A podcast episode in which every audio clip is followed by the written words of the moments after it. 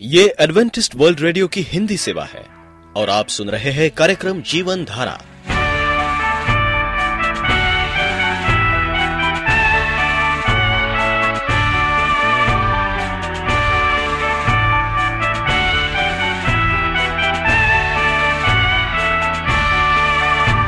कार्यक्रम जीवन धारा सुनने वालों को मैं स्मिता और मैं अमित हमारा प्यार भरा नमस्कार।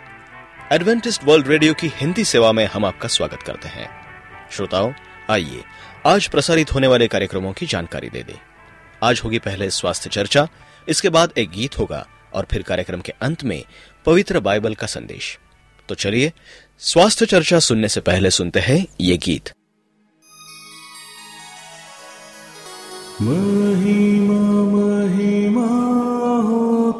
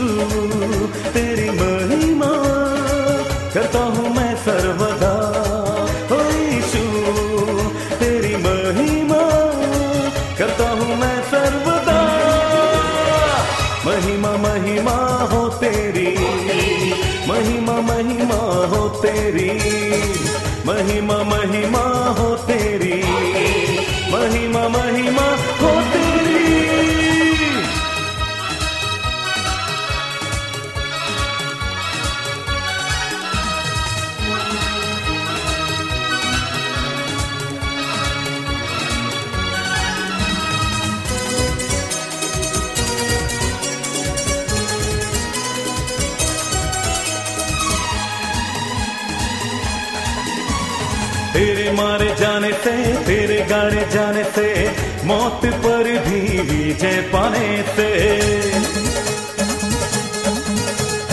तेरे मारे जाने से, तेरे गाड़े जाने से, मौत पर भी विजय पाने से।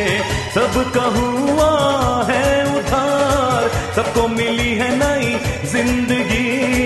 सबका हुआ है उधार, सबको मिली है नई ज़िंदगी। महिमा महिमा हो तेरी। महिमा महिमा हो तेरी। ईशु तेरी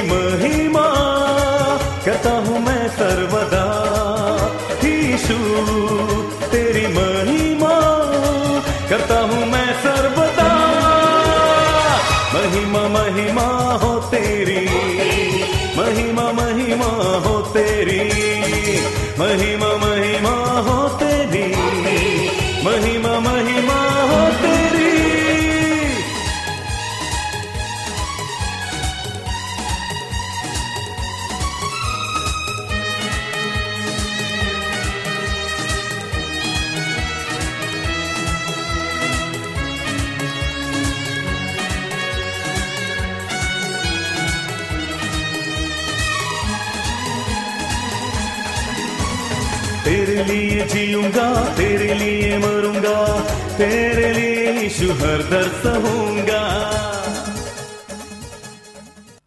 पोषण के साथ मोटापा कम करें। मैं जसवीना मल, आज आपको बताने जा रही हूँ कि कौन से आहार हैं जो कि हमेशा मोटापा कम करते हैं। क्या आपने वज़न कम करने के चक्कर में खाना पीना सब कुछ छोड़ रखा है? तो ऐसा करने की बजाय, कुछ ऐसा आहार खाइए जिससे आपका वज़न ना बढ़े। यहाँ पर हम आपको कई तरीके के आहार बता रहे हैं, जिसको खाने से न केवल आपको खूब सारा पोषण मिलेगा, बल्कि आपकी तोंद भी कम होने लगेगी। मोटापा करने के आहार। नंबर एक ऑनली ऑयल सभी तेलों में खास यह ऑलिव ऑयल खून से खराब कोलेस्ट्रॉल को निकालकर अच्छे कोलेस्ट्रॉल को बढ़ाता है। साथ ही इसको खाने में प्रयोग करने से पेट लंबे समय तक भरा ही रहता है। नंबर दो, सेब। सेब में लो कैलोरी होती है तथा फाइबर भरा हुआ होता है। इसमें एंजाइम होता है जो भोजन को पचाने में मददगार होता है और इसको खाने से पेट भी देर तक भरा रहता है। नंबर तीन, टमाटर। इसमें एंटीऑक्सीडेंट और विटामिन सी पाया जाता है, जो कि सेहत के लिए बहुत ही फ़ायदेमंद होते हैं। इसमें लो कैलोरीज होती हैं और इसको खाने से स्किन भी ग्लो करने लगती है। नंबर चार, नारियल। इसमें हेल्दी फैट पाया जाता है, जिसको खाने से शरीर को हर तरह का पोषण मिलता है। एक चम्मच नारियल को अपने भोजन में शामिल करने से आपका पेट भरा भरा सा लगेगा।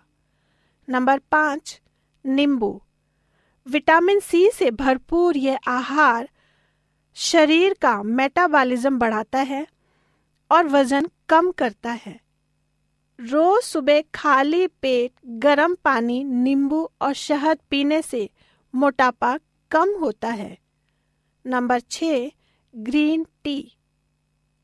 यह एंटीऑक्सीडेंट का स्रोत होता है।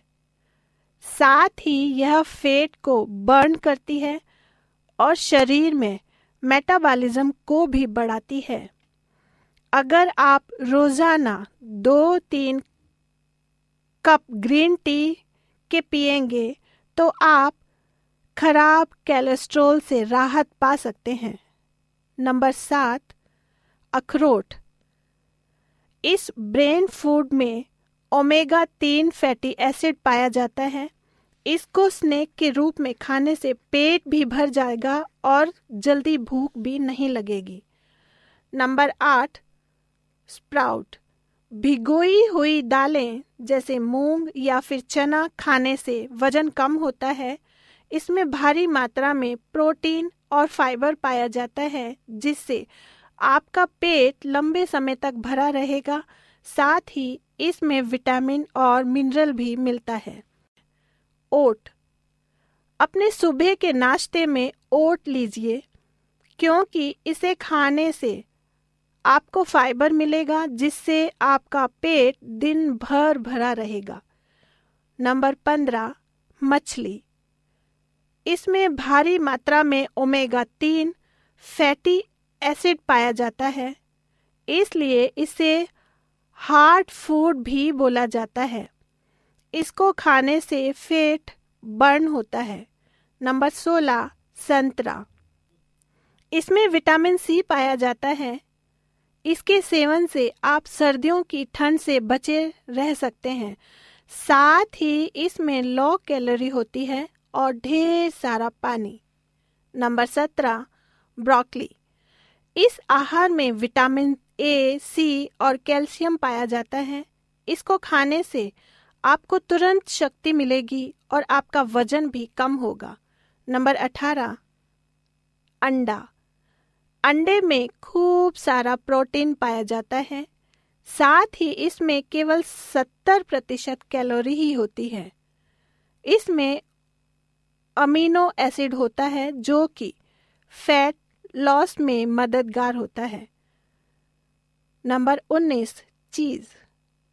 अगर आप लो फैट कॉटेज चीज़ खाएँगे तो आपको प्रोटीन मिलेगा और साथ ही इसमें कैल्शियम की भी ढेर मात्रा होती है।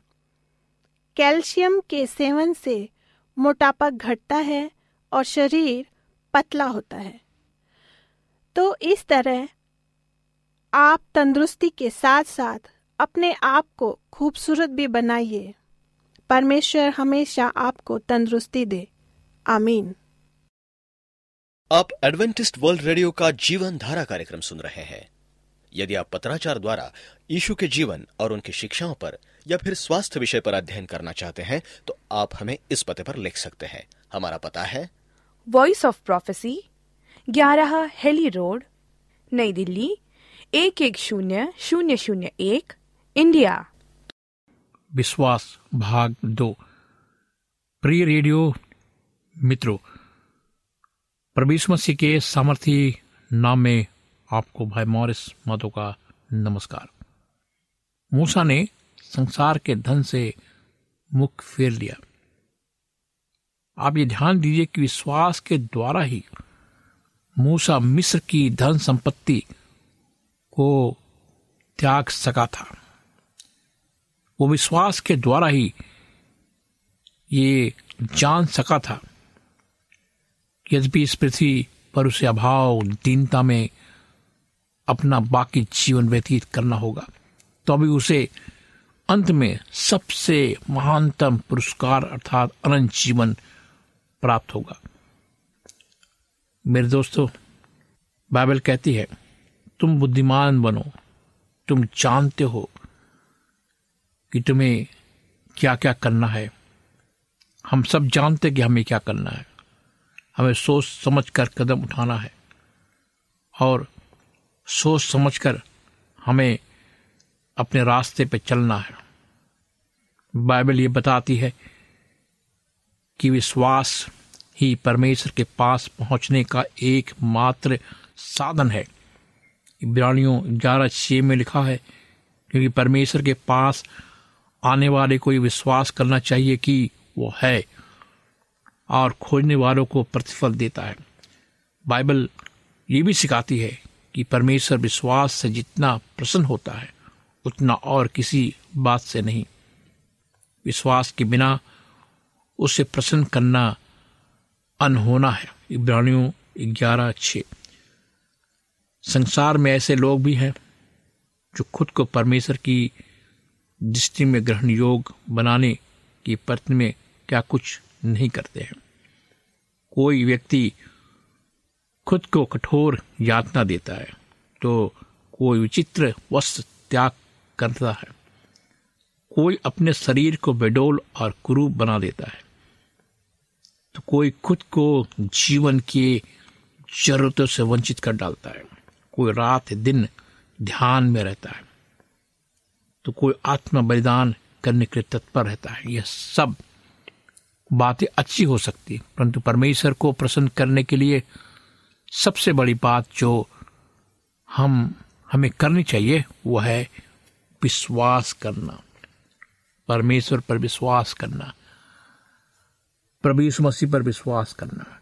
यदि मैं अपने मित्र के पास आकर खूब चापलूसी भरी बातें करूँ, परंतु इसके बाद मैं उससे कहूँ कि तुम पर विश्वास नहीं करता तो मेरी सारी चापलूसी व्यर्थ हो जाएगी। इसका अर्थ तो यह हुआ कि मैंने केवल उसे अपमानित करने के अभिप्राय से ही चापलूसी की और उसे मूर्ख बनाया। विश्वास अनिवार्य है। परमेश्वर को प्रसन्न करने का सबसे अच्छा तरीका उसके वचन पर विश्वास करना है। ऐसा लगता है कि यीशु मसीह अपने सुनने वालों से उस समय विश्वास करने के लिए लगभग विनती कर रहा था, जबकि उसने कहा, योहन्ना चौदह ग्यारह में, मेरी ही प्रतीति करो कि मैं पिता हूँ और पिता मुझमें है। नहीं तो कामों के कारण मेरी प्रतीति करो। बाइबल कहती है कि विश्वास अनिवार्य रूप से ज़रूरी है, आवश्यक है। आप ये पूछे, यदि विश्वास इतना ज़रूरी है तो बताइए कि विश्वास क्या है? विश्वास का अर्थ क्या है? विश्वास की व्याख्या क्या है? मुझे कैसे मालूम हो सकता है कि मुझमें उचित विश्वास है या नहीं? मुझमें कितना विश्वास होना चाहिए। थोड़ी देर सोचिए। एक साथ इतने प्रश्न मत पूछे कि मैं आगे बढ़ते हुए इन प्रश्नों को उत्तर देने का प्रयत्न करूँ। बाइबल बार बार इस बात के प्रति सचेत करती है कि हम केवल विश्वास के द्वारा ही उद्धार पा सकते हैं। पेटु काम सोलह इकतीस में लिखा है प्रभु यीशु मसीह पर विश्वास कर तो तू अब मेरा तेरा घराना उद्धार पाएगा। जो एक बारह में लिखा है, परंतु जितनों ने उसे ग्रहण किया, उसने उन्हें परमेश्वर के संतान होने का अधिकार दिया। अर्थात उन्हें जो उसके नाम पर विश्वास करते हैं। पेटू काम बारह में लिखा है जिन बातों से मूसा की व्यवस्था के द्वारा निर्दोष ठहरे सकते थे, उन्हीं सबसे हर विश्वास करने वालों द्वारा निर्दोष ठहरा जाता है। मेरे दोस्तों, आइए, सोचिए, ठहरिए, समझिए इन बातों को। ये प्राण को बचाने वाली बात है। मेरे दोस्त यहाँ लिखा है? रोमियो पाँच एक में, सो जब हम विश्वास से धर्मी ठहरे तो अपने प्रभु यीशु मसीह के द्वारा परमेश्वर के साथ मिल रखें। इब्रानी दस में लिखा है, पर हम हटने वाले नहीं कि नाश हो जाए, परंतु विश्वास करने वाले हैं कि प्राण को बचाया जाए। इफिसियो दो आठ में लिखा है कि विश्वास के द्वारा अनुग्रह ही से तुम्हारा उद्धार हुआ है, और ये तुम्हारी ओर से नहीं, वरन परमेश्वर का दान है। क्या हम विश्वास में, क्या हम वास्तव में विश्वास से बचाए जाते हैं? नहीं। हम विश्वास के द्वारा अनुग्रह से ही बचाए जाते हैं। विश्वास केवल यह माध्यम है, जिसके द्वारा परमेश्वर का अनुग्रह हमें प्राप्त होता है। ये वो हाथ है, जो उसके प्रेम के दान को प्राप्त करता है। हम इब्रानियों एक एक में पढ़ते हैं, अब विश्वास आशा की हुई बातों का निश्चय अनदेखी वस्तुओं का प्रमाण विश्वास का शाब्दिक अर्थ होता है। आत्मसमर्पण सौंपना। विश्वास, पूर्णता, दृढ़ होता है। मेरे मित्रों, मेरा पूरा विश्वास है परमेश्वर पर। मैं बचपन से परमेश्वर विश्वास करता था। और मेरे विश्वास के कारण परमेश्वर ने मेरी अगुवाई की है। और क्यों अगुवाई की? क्योंकि मैं परमेश्वर को वचन को पढ़ता था, सुनता था। बाइबल ये कहती है, रोमियो दस सत्रह में, विश्वास सुनने से होता है, सुनना परमेश्वर के वचन से होता है। उद्धार के बारे में परमेश्वर ने जो कुछ कहा, वो हम उस पर विश्वास करते हैं। बिना प्रश्न किए इसे स्वीकार करते। विश्वास कोई ऐसा रहस्यमय, अनोखा गुण नहीं है इसके लिए हमें अवश्य कठोर परिश्रम करना पड़े। प्रवीष मसीह ने कहा कि हम अवश्य छोटे बच्चों के समान बने और जिस प्रकार बच्चे अपने माता पिता पर भरोसा रखते हैं, वैसे हम भी परमेश्वर पर भरोसा रखें। कल्पना कीजिए कि मैं पचास मील प्रति घंटे की चाल से कार चला रहा हूँ। चलाते चलाते मैं पहाड़ की चोटी पर पहुँच गया। कि मैं चोटी के इस तरफ़ ब्रेक दबाकर अपनी कार खड़ी कर दूँगा, बाहर निकल कर देखने के लिए कि आगे रास्ता है अथवा नहीं। पैदल ही पहाड़ की चोटी पर चढ़ जाऊँगा। नहीं, मैं ऐसा नहीं करूँगा। मैं उस देश के सार्वजनिक निर्माण विभाग पर भरोसा रखूँगा कि उसने आगे भी मार्ग निर्माण किया है। मैं समान गति से आगे बढ़ता रहूँगा। मैं इस ज्ञान से खुद को सुरक्षित समझूँगा कि भले ही मुझे दिखाई नहीं दे रहा है, लेकिन आगे मार्ग अवश्य मैं इस तथ्य को विश्वास से स्वीकार करूँगा। वही बात मसीह पर विश्वास के द्वारा उद्धार प्राप्त करने के लिए होता है। इस प्रकार ठंड के दिन में धुंध के समय में जब हम गाड़ी चलाते हैं तो हमें ये विश्वास होता है कि ये रास्ता सही है। और हम विश्वास के कारण गाड़ी चलाते जाते हैं। परमेश्वर ने जो कुछ कहा, उसका अवश्य ही ज्ञान होना चाहिए। यही कारण है कि आपके लिए बाइबल पढ़ना अत्यधिक महत्वपूर्ण है। यही कारण है कि उद्धार पाने के संबंध में बाइबल की कुछ आज्ञाओं, शिक्षाओं को जानना आपके लिए ज़रूरी है। केवल यही जानना है कि आप पापी हैं। मसीह आपके लिए मरा पर्याप्त नहीं है। अगर आप योहन्ना तीन सोलह से अधिक नहीं जानते हैं तो अभी ये आपके लिए पर्याप्त होगा। कई लोगों का हृदय परिवर्तन इससे भी कम ज्ञान में हो गया था। इस बात की तरह ही कोई दूसरी महत्वपूर्ण बात क्यों ना हो? आपको हर संभव उससे अच्छी तरह परिचित होना होगा। उद्धार के बारे में सीखने का एकमात्र स्थान बाइबल ही है। कई लोग ये कहते हैं कि मैं बाइबल को अधिक नहीं समझ सकता। इसलिए उसे पढ़ने का प्रयत्न नहीं करता हूँ। यह समझदारी और बुद्धिमानी नहीं है। बाइबल में बहुत सी बातें हैं जिन्हें मैं नहीं समझता हूँ। मेरा सीमित मस्तिष्क असीमित को नहीं समझ सकता। मैं रेडियो से संबंधित सब बातों को नहीं जानता हूँ तो मैं उसे सुनना चाहता हूँ, जानना चाहता हूँ। परमेश्वर आपसे असंभव बात बात करने के लिए नहीं कहता है। वो आपसे मन परिवर्तन के बारे में अंधेरे कुएँ में कूदने के लिए नहीं कहता है।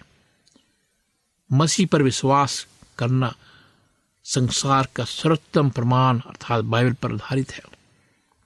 आप भले ही उसे पूर्ण रूप से नहीं समझते हैं, लेकिन आप प्रत्यक्ष मूल्य पर ही इसे ग्रहण कर सकते हैं। क्योंकि परमेश्वर ये कहा है, मनुष्य पर शैतान का सर्वप्रथम आक्रमण ये होता है कि वो मनुष्य को परमेश्वर के वचन पर संदेह करने के लिए क्या करता है?